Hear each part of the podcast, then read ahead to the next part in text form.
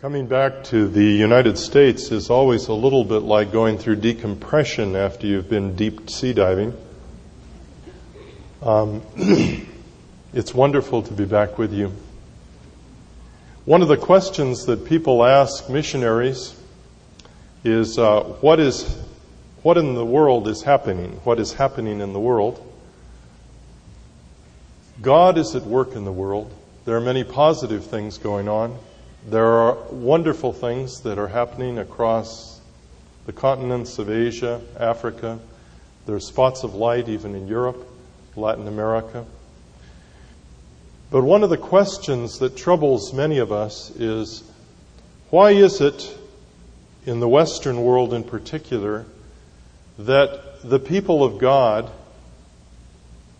who Jesus said we are to be salt and light in the world, seem to be having so little impact on our society around us and so little impact through our own lives. There are a lot of reasons for this, I'm sure, that we could talk about. There are cultural reasons, the influence of TV and the media, the social problem of. I read something this last year that really clicked in my mind and sort of turned on a light bulb. It said the United States is one of the few countries in the world where there is an immense canyon of uh, difference between the values held by many people in the society and the leadership elite. They said uh, the population of the United States, I think this was written by a European, is as pious as most countries in Africa, but the elite is more secular than Sweden. And I think that's true. These are all problems but they're not really the heart of the problem. One of my earliest memories of my grandfather's home over in Oregon uh, was in the garage. You would walk into the garage, and standing there was, uh, I believe it looked like it was 20 feet long, but I'm sure it was only about 8 feet. It was one of the largest saws I have ever seen in my life. It was a, a huge two man saw that is used for, was used for logging before the advent of uh, power saws. You would get a, a man on each end. Uh, this is one of those jobs that was not normally done by women. And uh, pull back and forth until these huge trees would uh, tip over. The other thing I remember seeing always near that saw were a couple of double uh, axes with double bladed heads on them.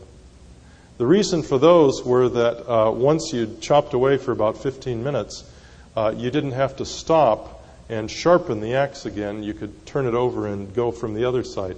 My grandfather, with his brothers, logged on their homestead in the Willamette Valley in Oregon at the turn of the century and the beginning of this century. And those were uh, reminders of what had gone on there. He used to tell me stories of these logging experiences, how that uh, they would take the logs down to the river and then float them down to the sawmill. But occasionally, these huge logs would be caught in a narrow place in the river, and a log jam would result. Hundreds and hundreds sometimes of these huge, huge logs would be tied up like toothpicks all together, like a huge beaver dam across the river. And uh, somebody had to solve the problem of that logjam. Now, my grandfather always vowed that he was never foolish enough to be the one to volunteer to do this, but uh, someone actually had to walk out on those logs and find the key log and with a pike uh, loosen it up until the whole thing, often with a huge crack, would break loose. And then, of course, the next task was to run as fast as you could across the logs uh, back to the other side. Uh, as I said, my grandfather, being my grandfather, of course, was too smart to volunteer for that. But um, otherwise, I probably wouldn't be here.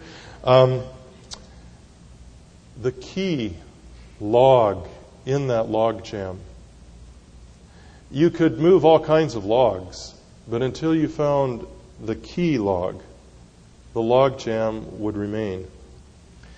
And if we, as the people of God and in our individual lives, are to be salt and light in the world, what's holding us back? Well, one of the closest friends of Jesus was the young man who later became known as the Apostle John. Tradition tells us that he was the only one of Jesus' original followers who did not end, have his life ended in martyrdom. He died of old age, although he had been persecuted and exiled to the island of Patmos. And at the, toward the end of his life, as tradition says, he wrote down in three small letters in the New Testament some thoughts and reflections he had for the young men and women whom he had mentored in their faith in Christ. He wrote them about the issues of spiritual life. And I'd like to look with you this morning at one of those letters, the letter of 1 John. And I'd like to have you open your Bible with me, if you have it here, to 1 John chapter 1. And let's see what the Apostle John, as this old saint, had to say about our life with God. He said, What was from the beginning, what we have heard, what we've seen with our eyes, what we beheld and our hands handled concerning the word of life. He's talking about his time with Jesus and the life was manifested, and we've seen and bear witness and proclaim to you the eternal life which was with the Father and was manifested to us. What we have seen and heard, we proclaim to you also, that you also may have fellowship with us. And indeed, our fellowship is with the Father and with His Son, Jesus Christ. And these things we write that our joy may be full. And this is the message we have heard from him and announced to you God is light, and in him there is no darkness at all. If we say that we have fellowship with him and yet walk in the darkness, we lie and do not practice the truth. But if we walk in the light as he himself is in the light, we have fellowship with one another, and the blood of Jesus his Son cleanses us from all sin. If we say we have no sin, we are deceiving ourselves, and the truth is not in us. If we confess our sins, He is faithful and righteous to forgive us our sins and to cleanse us from all unrighteousness. If we say that we have not sinned, we make Him a liar, and His word is not in us. The old apostle was focusing on a very important issue in the life of faith.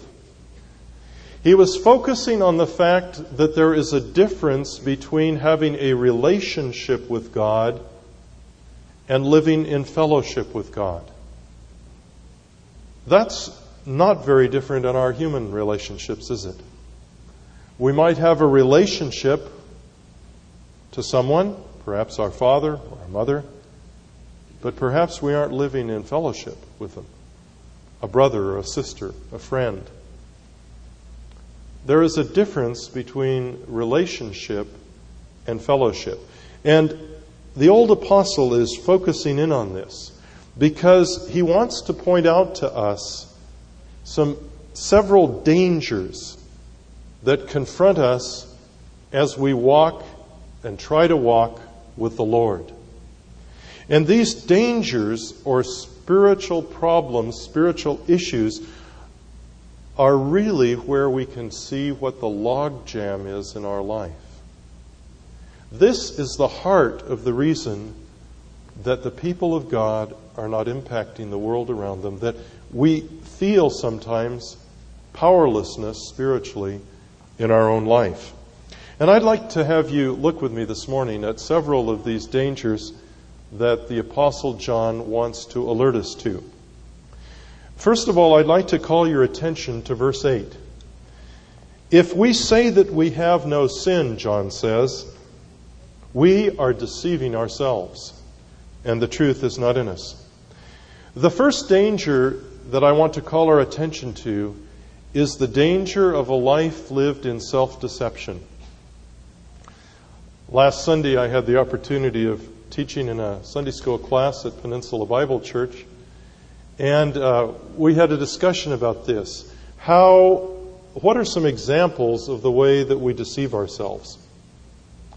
There were some pretty powerful examples that came up in that group. Uh, examples of relationships where, boy, it looked like things were all right, but really there was just kind of a dry rot that had set in, and finally the relationship just broke. Examples of believing lies, of believing that a life filled with things is a life of happiness.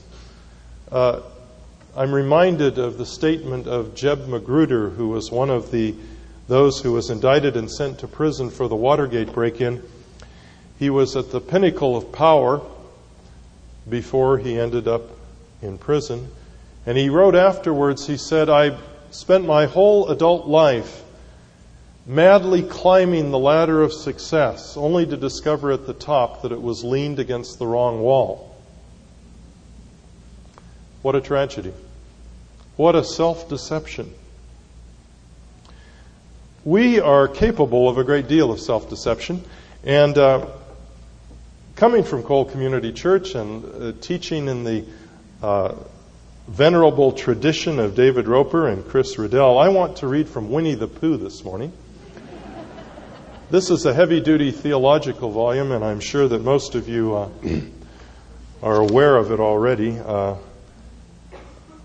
I would like to read a section from the chapter in which Pooh and Piglet go hunting and nearly catch a woozle.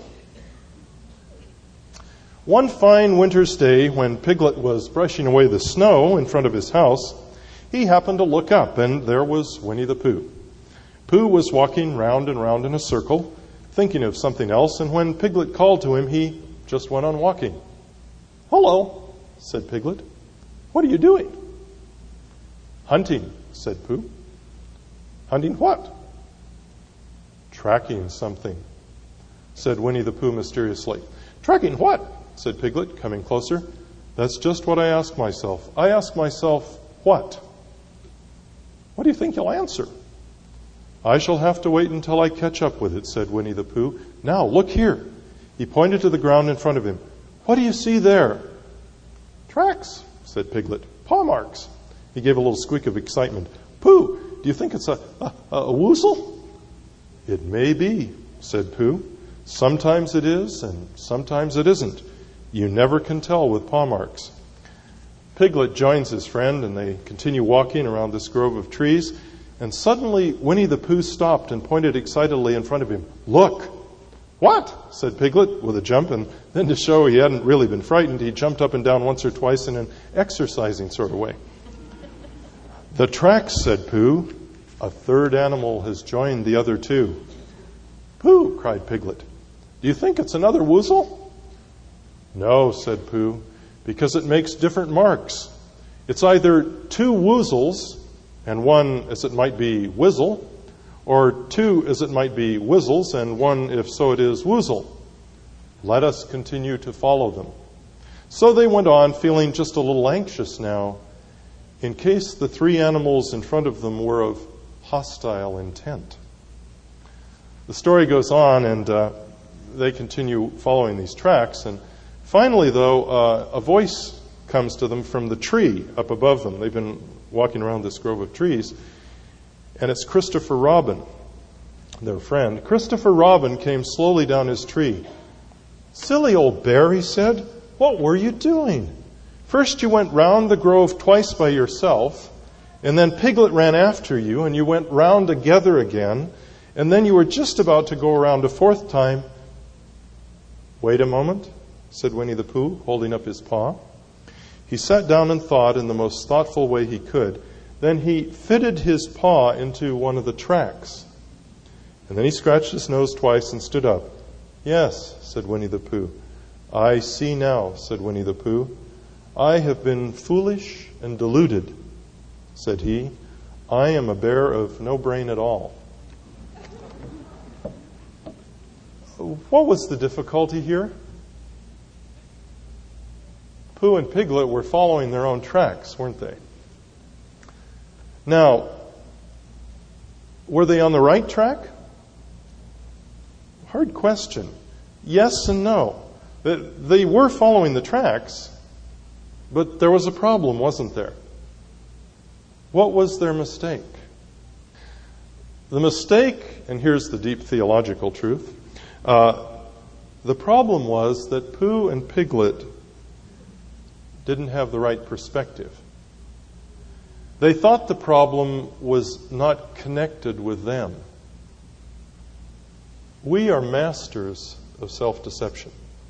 We look at the problems in our own lives, in our family, in the world around us, and we have the great ability of disconnecting those problems from ourselves. We are masters of self deception. And the only solution spiritually is a willingness to be honest with ourselves and recognize, as Pooh did, that the problem is intimately related to us. This was the turning point in the story of the prodigal son, you probably remember. Uh, you know the story, a good Jewish boy wants his inheritance, father gives it to him, goes to far land. This is the abbreviated version. Goes to far land, ends up feeding pigs. In the pigsty, it says in Luke chapter 15, he came to himself and said, My father's hired men have more than enough to eat, and here I am starving. I'd like to focus your attention on those three little words. He came to himself, or four words. He came to himself. We can only come to ourselves when we can gain a perspective outside of ourselves. But that requires something else. That requires a relationship with others. Uh, Pooh and Piglet, wandering around this grove of trees, tracking their own tracks in the snow, might have gone on a pretty long time if Christopher Robin hadn't said something. What are you doing? The key to overcoming the danger of self deception in our spiritual lives is relationship with brothers and sisters in Christ. Is a accountable relationship where others have the right and the privilege given to us, given to them by us, of saying, What are you doing? When we were in Palo Alto, uh, the friends who were staying with took us to uh, visit the sculpture garden at Stanford University, where there are uh, quite a number of bronze statues by the famous, famous French master of the last century, Rodin. The largest work is sort of Rodin's life work. There are only six copies of it in the world, poured in bronze. Uh, it's a huge thing. It's called The Gates of Hell. It got that name because the original commission that Rodin had to make this was for a, a gate, and it was to be modeled after Dante's Inferno. But he played with this and worked with it and redid it his entire life. It was sort of the, the source and the, the, the well of all of his inspiration, practically, for all of his works. Right at the top of these gates is the first and most important model of his famous statue, The Thinker. You remember this statue where the guy's sitting down and he's leaning over and he has his hand to his mouth. As we were looking at these, uh, this, these statues, the woman who was explaining them to us, the docent, said something that I had never known before. She called our attention to the fact that the thinker, his ears were, are closed, his eyes have no pupils, and his hand covers his mouth. It's the perfect picture of a human being living in absolute isolation, without relationships. There's no other person there. He sits in glorious isolation over the gates of hell. And I submit that that is a picture of modern life and of modern men and women. People without relationships. Who in your life can ask you, silly old bear, what are you doing? if we're to avoid the danger of self deception and be truly honest with ourselves, we need to be honest about this. And we sometimes need help to reach that degree of honesty. So the first danger is the danger of self deception. The second danger that the old apostle points out is in verse 6. If we say that we have fellowship with him and yet walk in the darkness, we lie and do not practice the truth. The second danger is the danger of a life lived in the shadows. One of my very earliest memories of meeting Horst Klaus Hofmann, whom some of you know as the founder of uh, the Reichenbach Fellowship, was in a meeting. We were meeting as leaders of different student ministries. I was directing the work of Campus Crusade in Germany at the time, and there were representatives from the Navigators and InterVarsity and a number of other groups, including uh, the Reichenbach Fellowship. And we were meeting as leaders for two days to discuss what qualities we valued in staff that worked with us. And we began by just going around the circle talking about what particular qualities we appreciated in our staff that we worked with. And I remember exactly what my colleague and I said uh, in good Campus Crusade fashion. We said we appreciate a, a heart for God and a teachable attitude. Well, those are good things. But I will never forget what Horst Klaus said. He said, The primary quality that I look for in the people that I work with is transparency. Is that there are no secret zones in their life.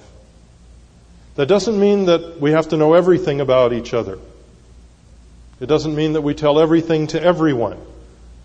But that there are no zones that are off limits in our relationship with one another when we're living in accountability with one another before the Lord. Jesus said in the Sermon on the Mount, in one of the Beatitudes, Blessed are the pure in heart, for they shall see God. Uh, purity of heart has to do with this transparency.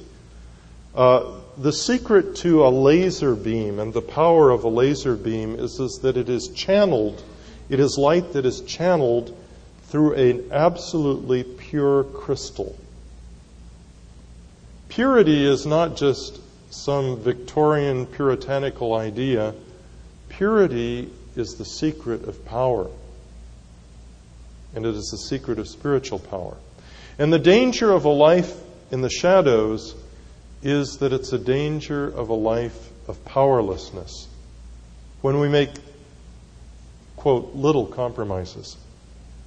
We write spiritual checks, as it were, that aren't backed up with real truth in our own lives. And how often we do that, don't we? How often it's essential for us to ask forgiveness of our own children because we are not living what we speak, at least at the moment where we have to ask for forgiveness. The loss of spiritual power in our generation is a loss related to these shadow zones in our life and in our fellowship in the body of Christ. Uh, Jesus used the word for actor, the Greek word hypocrites, hypocrite, more often than anyone else in the entire New Testament. And this is the problem of living in shadows is the problem of living for the crowd, for living for the effect that it makes on others, but in reality, having a spiritual emptiness in our own heart. And what is the cost? Remember what Jesus said. He said, Blessed are the pure in heart, for they shall see God. The loss of clarity in our own lives can result in a loss of fellowship with God. The psalmist said, My soul thirsts for God, for the living God. And, you know, most people finally reach the point where they realize the things that they thought were going to give them satisfaction don't really do so. But God does. And the price of a life lived in the shadows is that we don't have that deep fellowship with God that really satisfies the thirst of our soul. What's to do? Well, I would like to suggest, I'll make some suggestions at the end of our time this morning, but I'd like to make sort of a preliminary suggestion. I'd like to suggest that it requires a conscious decision on our part to seek the light, to seek openness and clarity and transparency in our life. Many of you probably remember uh, the film by Barbra Streisand called Yentl. Uh, Yentl is the story of a Jewish girl who grew up in a small village in Poland at the end of the last century or beginning of this century. Her father was a rabbi, and she desperately wanted to learn the traditions of the Jewish teachers. Now, women weren't allowed to go to yeshiva, to a Torah school at that time. And her father taught her at home, which wasn't exactly authorized either, but uh, people didn't have a lot to say about it because it was in the privacy of their own home. But when her father died, she made a very interesting decision. She disguised herself as a boy and went to school. Well, this went along fine. She was one of the more brilliant students. She'd been learning her entire life the traditions of the rabbis, but she fell in love with another student. And finally, one evening in the film, you see her uh, walking along singing a song. I wanted the shadows, she sang. I don't anymore.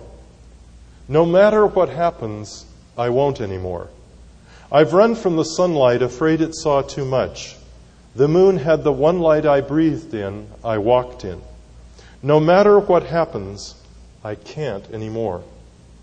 Far too many mornings the curtains were drawn, it's time they were opened to welcome the dawn. No matter what happens, it can't be the same anymore. In a different way, I'd like to recommend that as a fundamental decision that needs to be made if you're seeking clarity in your life and spiritual power. A conscious decision to seek the light. The third danger that the apostle points out to us is in verse 7 and verse 10. If we walk in the light as he himself is in the light, we have fellowship with one another. But if we say that we have not sinned, in verse 10, we make him a liar and his word is not in us. One of the dangers of living this way, and one of the problems related to it, is this, the danger of a life lived in isolation. I touched on this earlier, where Christopher Robin could call down to Winnie the Pooh, What are you doing?